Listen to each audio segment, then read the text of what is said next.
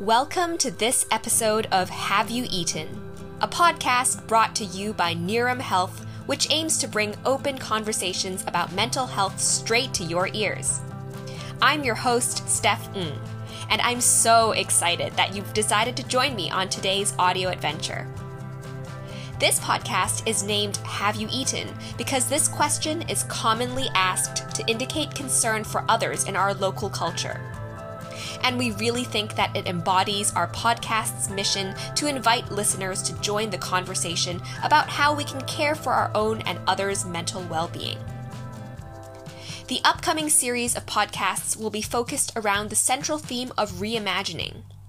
This time of the year is usually fraught with concern about how we can improve and change ourselves for the better, and I wanted to take this chance to invite all of you to consider a different kind of New Year's resolution. How can we develop empathy for people that we might not currently understand? How can we approach situations that we might not be familiar with?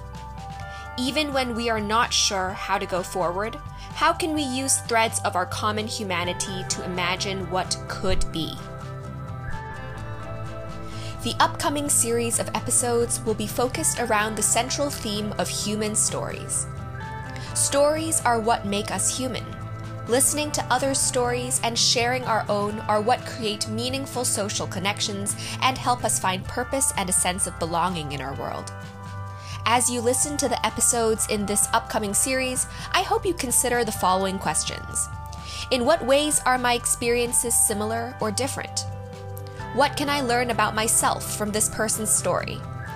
If I don't relate to this person's story, how am I learning to build empathy from listening to it? In this third episode of the Human Stories series, I am speaking with Rebecca Lai. Rebecca will be sharing her experiences of caring for loved ones struggling with mental illness while balancing her role in a high-performance environment. Her story is honest and hopeful, and sheds light on a perspective that we don't hear enough of, that of someone who needs to care for others who are struggling. Rebecca's story emphasizes that mental health is an everyone issue. Because even if we don't personally struggle with mental health concerns, most of us know someone who does. Before we start this episode, I just wanted to insert a disclaimer that the conversations recorded in this series is for informational and educational purposes only, and are not meant to be a substitute for professional medical or mental health advice. If you or someone you know is struggling, please consider using the counseling hotlines that we have included in our show notes and seeking support from a healthcare professional. Without further ado, let's start listening to Rebecca's story. Hi, Rebecca. Thank you so much for joining us on today's episode of the Have You Eaten podcast. So first, I'm going to ask you the question that we ask all of our guests, which is, have you eaten? Yes, I have. And I have noodles this afternoon for lunch. Really, I enjoy it. Yes, noodles are great. Okay, so I'm going to give just a bit of an overview of what we're going to be talking about today so our audience knows. In today's conversation, we're going to be talking about your experiences of caring for loved ones who've struggled with mental illness while balancing work in a high-performance environment. So first of all, I'd just like to thank you so much for your openness to sharing your experiences because I know it's not easy. I also know that from my own experience of struggling with an eating disorder and watching my parents have to take care of me. I'm just so grateful that you're here today to offer some guidance and reassurance for anyone who's out there who might be struggling while they're supporting their loved ones as well. So without further ado, let's get started. And before we begin and dive into more of the deeper questions, I'd just like you to introduce yourself briefly. So why are you passionate about speaking up about mental health and caring for loved ones with mental health concerns? Thank you, Steph. So, well, sure. Maybe just a little bit of myself first. I was born and raised in Hong Kong. I'm married with 23 years of happy marriage. I'm a mother of a grown-up daughter. I'm a partner of a professional firm with 25 years of experience. I have a happy family, yes, but not in 2016. A bit background of my family as well. We were living in Beijing for a long time before, but due to some reasons, we made a decision to relocate to Shanghai in the summer of 2015. But in the very last minute before moving to Shanghai, due to work reason, I needed to defer my own relocation for 1 year. So this is the first time of a family separation that my husband and my daughter moved to Shanghai while I stayed in Beijing by myself. I took it a bit easy as it was like just around 2-hour flight between Beijing and Shanghai, and I could travel a lot, right? But despite the frequent travels of seeing each other, it was indeed difficult to bond our family together with a healthy lifestyle. Then it was in early 2016, a few months after my family settled in Shanghai, my loved one suffered certain mental health issues. Maybe it was the family separation, maybe they are facing a new environment, maybe the accumulation of stress all alone, and maybe some other triggers, which led to the mental collapse. You know, once you have a loved one struggling with a health issue, it becomes a family issues that we have to work together as a family. Well, during the past years, I learned skills as being the caregiver. Some have actually changed my perspective, and I hope to share my story. This is really the first time sharing my story, so please bear with me if it's getting too personal. But I'm grateful that I have seen the light at the end of the tunnel. Meanwhile, the increasing awareness on mental health now, maybe more due to the pandemic or more due to my sensitivity of it, I do hope to reduce the stigma of mental illness, as we all have ups and downs, just like we were playing a yo-yo. Yeah. And we all be able to talk about it, just like we talk about physical illness. Mm. Yeah. Thank you so much for sharing that, Rebecca. And I think what you're saying about learning to talk about mental health concerns like physical health is such an important goal for us all to have, because there's a saying that there's no health without mental health. And that's something that's really stuck with me, because I think that with physical health, it's so easy to see. People are always able to empathize with that because they can see it expressed yes. out on the body, right? But then yes. when people struggle with mental health concerns, it's so much harder to relate mm-hmm. or to resonate with or to give compassion for. And I think yeah. that you being here today and sharing a different perspective of how mental health can, or just mental illness can, not only impact the person, but also people around them. It really speaks to the idea of like, it's a whole system, right? Mental health it's everyone's issue. Everyone needs to care, because even if you don't personally struggle, you will know someone who is struggling. So it's a community thing. And I think that it's so important that you're here today to share that perspective. So thank you so much for being here. Yeah, and I'd just like to ask you a little bit more if you're comfortable sharing when you first started to realize that, you know, you spoke a little bit to that earlier, but when you first started to realize that your loved ones were experiencing mental health issues, how did you react? And how was that experience in general? Yes, sure. Well, but to begin with, caregiving skill is never on my resume. So you see. Right. Being very frank, I don't really know how to care for someone who had mental illness. I had no clue. I put it this way, it's just like my loved one who is having mental health issues. It's like facing someone who speaks in a very different language. And at that time, we just could not communicate as we used to. Well, so with that, I tried to read books. I also took lessons. I attend training offered by the medical teams so I can be in charge of the treatment at home more easily. But sometimes when putting them into practice, the situation could vary and very unpredictable from time to time. So it really hurt and drained away a lot of my energy. Right. Give you an example. The choice of the word is a new learning. There was an instant which I means to say things like, I'm not happy with certain behavior. But if I use the word, I am disappointed, they would really draw a lot of emotional discomfort to my loved one. So I better say, I'm sad of seeing such and such behavior. And another example is like, when we were not invited to a party, we would think, it's fine, we just find some other things to do, right?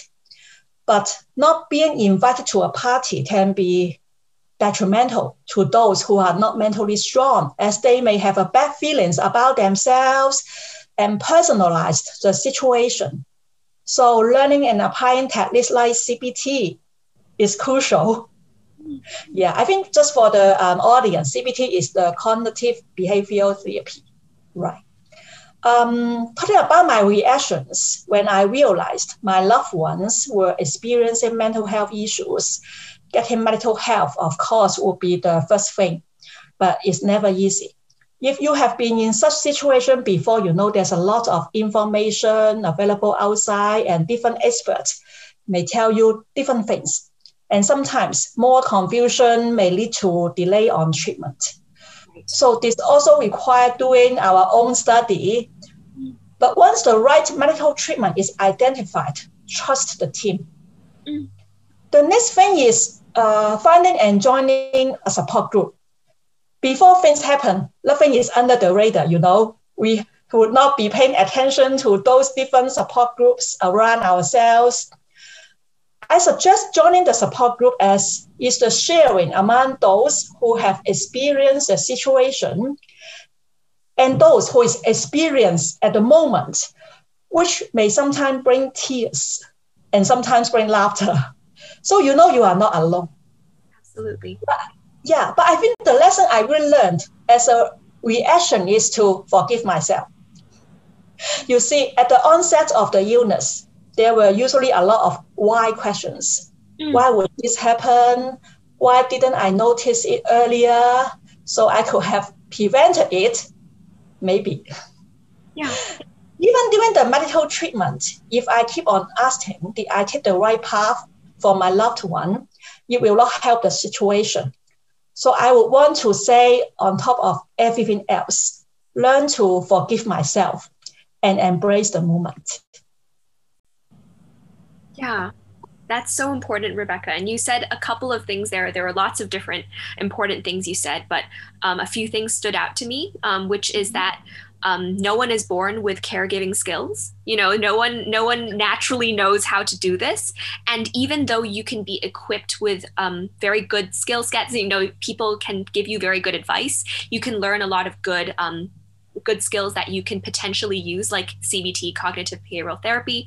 But at the end of the day, you still have to tailor it to your own loved one, right? You still have to see what the environment is like and use your own intuition to apply it to your own loved one, because you ultimately know your loved one the best. So I think that's really important, what you said about that, because I think sometimes there's that sense of, oh, but the book said that, so it must be right, and I must do it according to the book. But what you're saying here is like, no, you also have to tailor it, and sometimes the book won't be, you know, quote unquote correct, and you really have to trust yourself. And I also just really love what you're saying about learning to forgive, yes. Forgive yourself, because, you know, that really reminds me of the idea that as a caregiver, your mental health also matters. I think sometimes people forget that. They're like, but I'm caring for this person who is really struggling, and they don't remember that they also are a person. Yes, you know? Yes, indeed. And yeah, that I think that's so important to remember. And thank you for sharing those important things with us, because I think everyone needed anyone who is struggling with or has a loved one who is struggling needs to remember those things. So yes. And I wanted to move on to the next question. I know that you work in a high performance environment, and I know that it couldn't have been easy to balance those responsibilities with caregiving responsibilities. I just wanted to hear a little bit more about how you coped with handling a career and also the responsibilities of caring for your loved ones, if you're comfortable sharing that. Sure, but indeed, it's not easy, and in a different way, I would say. Right. First thing, being in the same profession for 20 plus years, you see, I have been working long hours, facing deadlines, etc. So indeed, I think I can cope with high stress. Yeah. What I did is to use work to distract me from the bad feelings, or put it extremely, the failure at home. Interesting, right? You see, when there are so many uncertainties, or when things are out of control, it can increase anxiety of a person. Right. So I chose to focus on things that I could control, which helped me to release certain anxiety I had at home. I actually put on more effort at work, and certain personality traits, such as perfectionism, doing things in my own way, etc., became more obvious. Right. Because I didn't want to fail, being seen as weak or non-performing.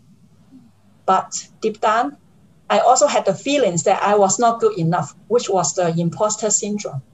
So I would I would overly prepare, could be very sensitive to constructive criticism, and took things very personal. Emotionally, I would easily break down and cry. I recall one time I cried in front of colleagues during lunch without a reason.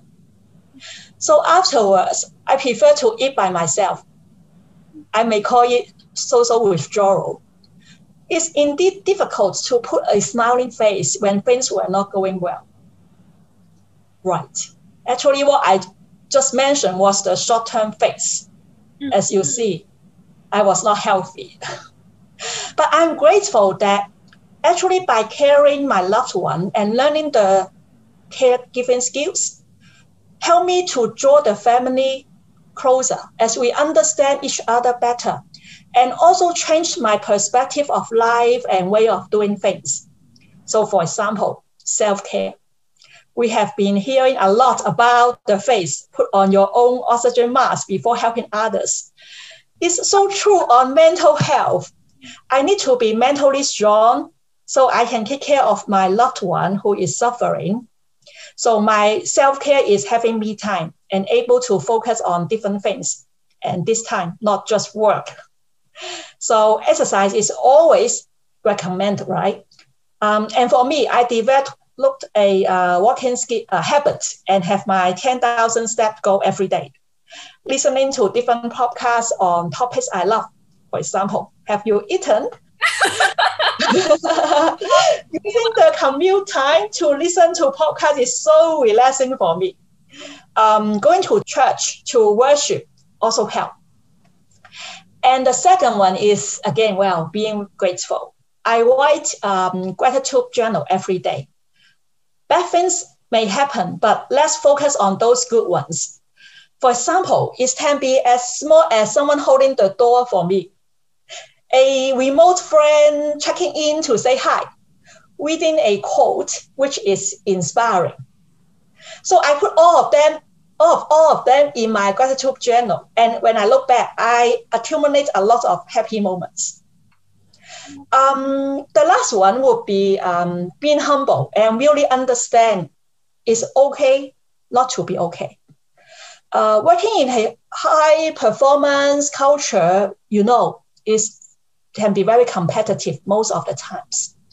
But I'm happy now and open to talk about the difficulties I have in life, and tell people things that I don't know. I don't mind people seeing me as weak, and I admit that I'm vulnerable. So it's the mindset change, which actually changed a lot. I love that, Rebecca. And I'm so inspired by the way that you've taken something so challenging and made it into a real strength.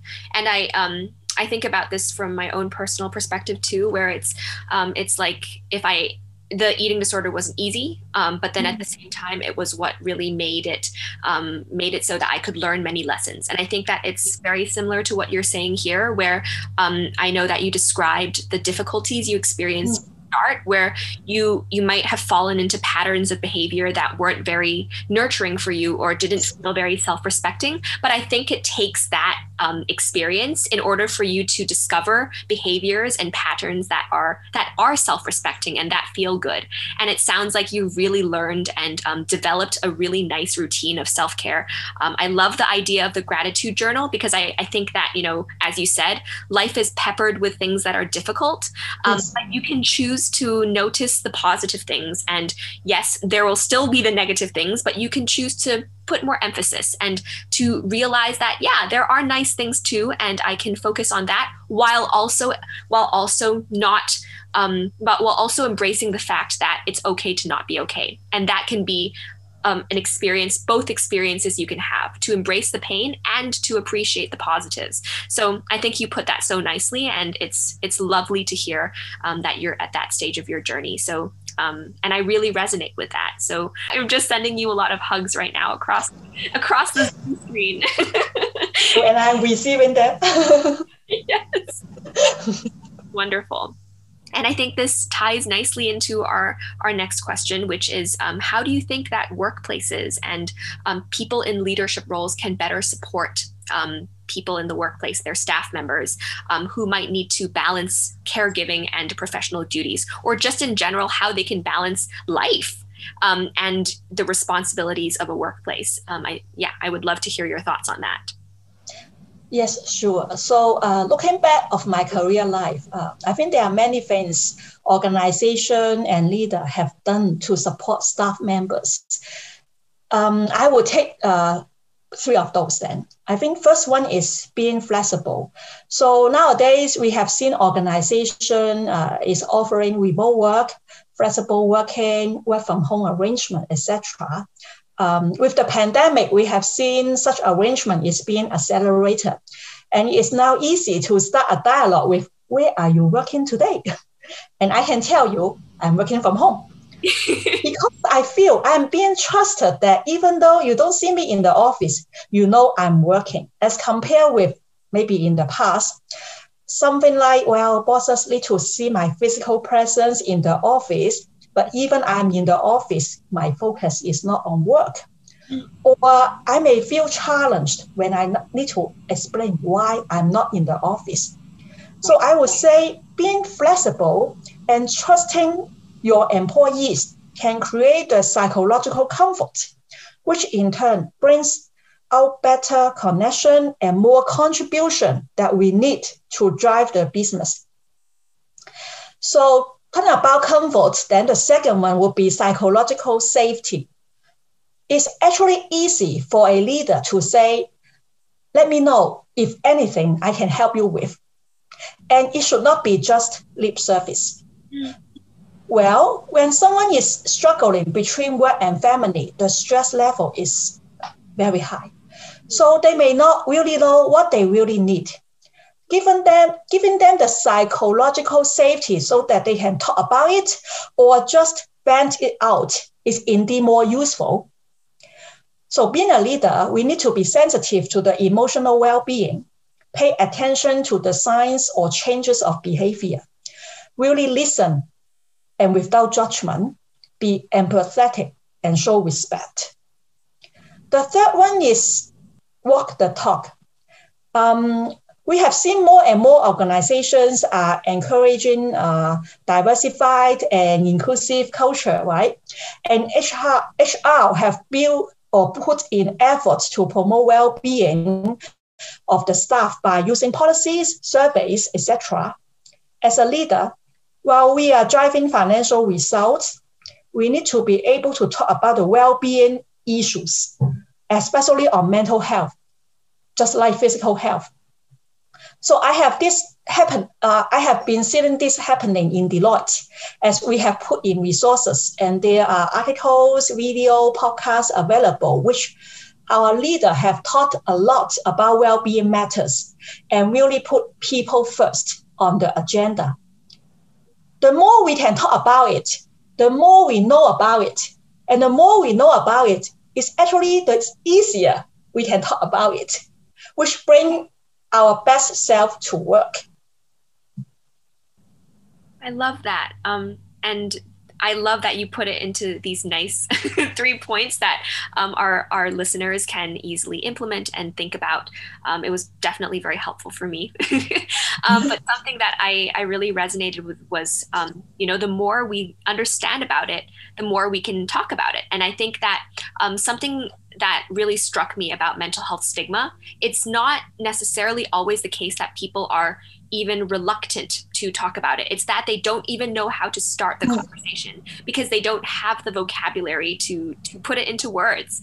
And I think that when you have resources, just like you're saying, where you create a culture where it's comfortable for people to talk about their experiences, and you give people resources to build that emotional vocabulary, even just with teaching people how to say, I'm sad, this was painful, I'm struggling today, even giving people those kinds of resources is very powerful for them to start expressing and start to feel comfortable doing that. So I really thought that was important for you to share with us, and to remind people if someone is listening and is in a position of power and can change kind of a workplace environment, that's really important for them to remember, to be able to share those resources and to create a culture where people feel comfortable respecting and talking about these issues. So thank you so much, Rebecca. Let's move on to the last two questions. And I think they kind of tie nicely together too, which is, what have you learned along this journey? And is there anything that you would want to share with our audience members in terms of takeaways that you've learned from your caregiving journey and just your life in general now? And anything that you might have done differently now? Yeah, I think there are so many things I have learned or I realized that I failed to do. But one thing I wish I would do differently is ask for help. I recently read an article by Jen Fisher. She's our Chief Wellbeing Officer at Deloitte, which I want to quote here. The act of asking for help is the most underutilized well-being strategy that exists. It may seem simple, but the truth is that most of us don't do it enough. I learned this the hard way. When I burnt out, I didn't ask for help because I thought it was a sign that I had failed. We've been conditioned to believe that asking for help is a weakness, but I think that it's the ultimate act of self-care and strength. And doing it not only improves your well-being, it also benefits those around you.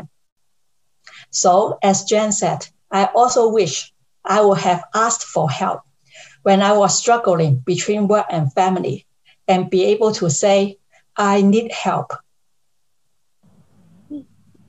That's beautiful. And I really, really respect and really love that quote because it just goes back to the oxygen mask idea, right?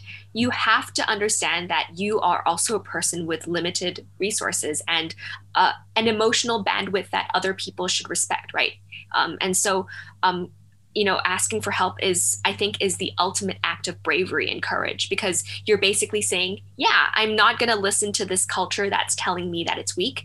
And defying a culture is a massive step of bravery. So I think that I love what you said, and that quote was so powerful. Thank you for sharing, Rebecca.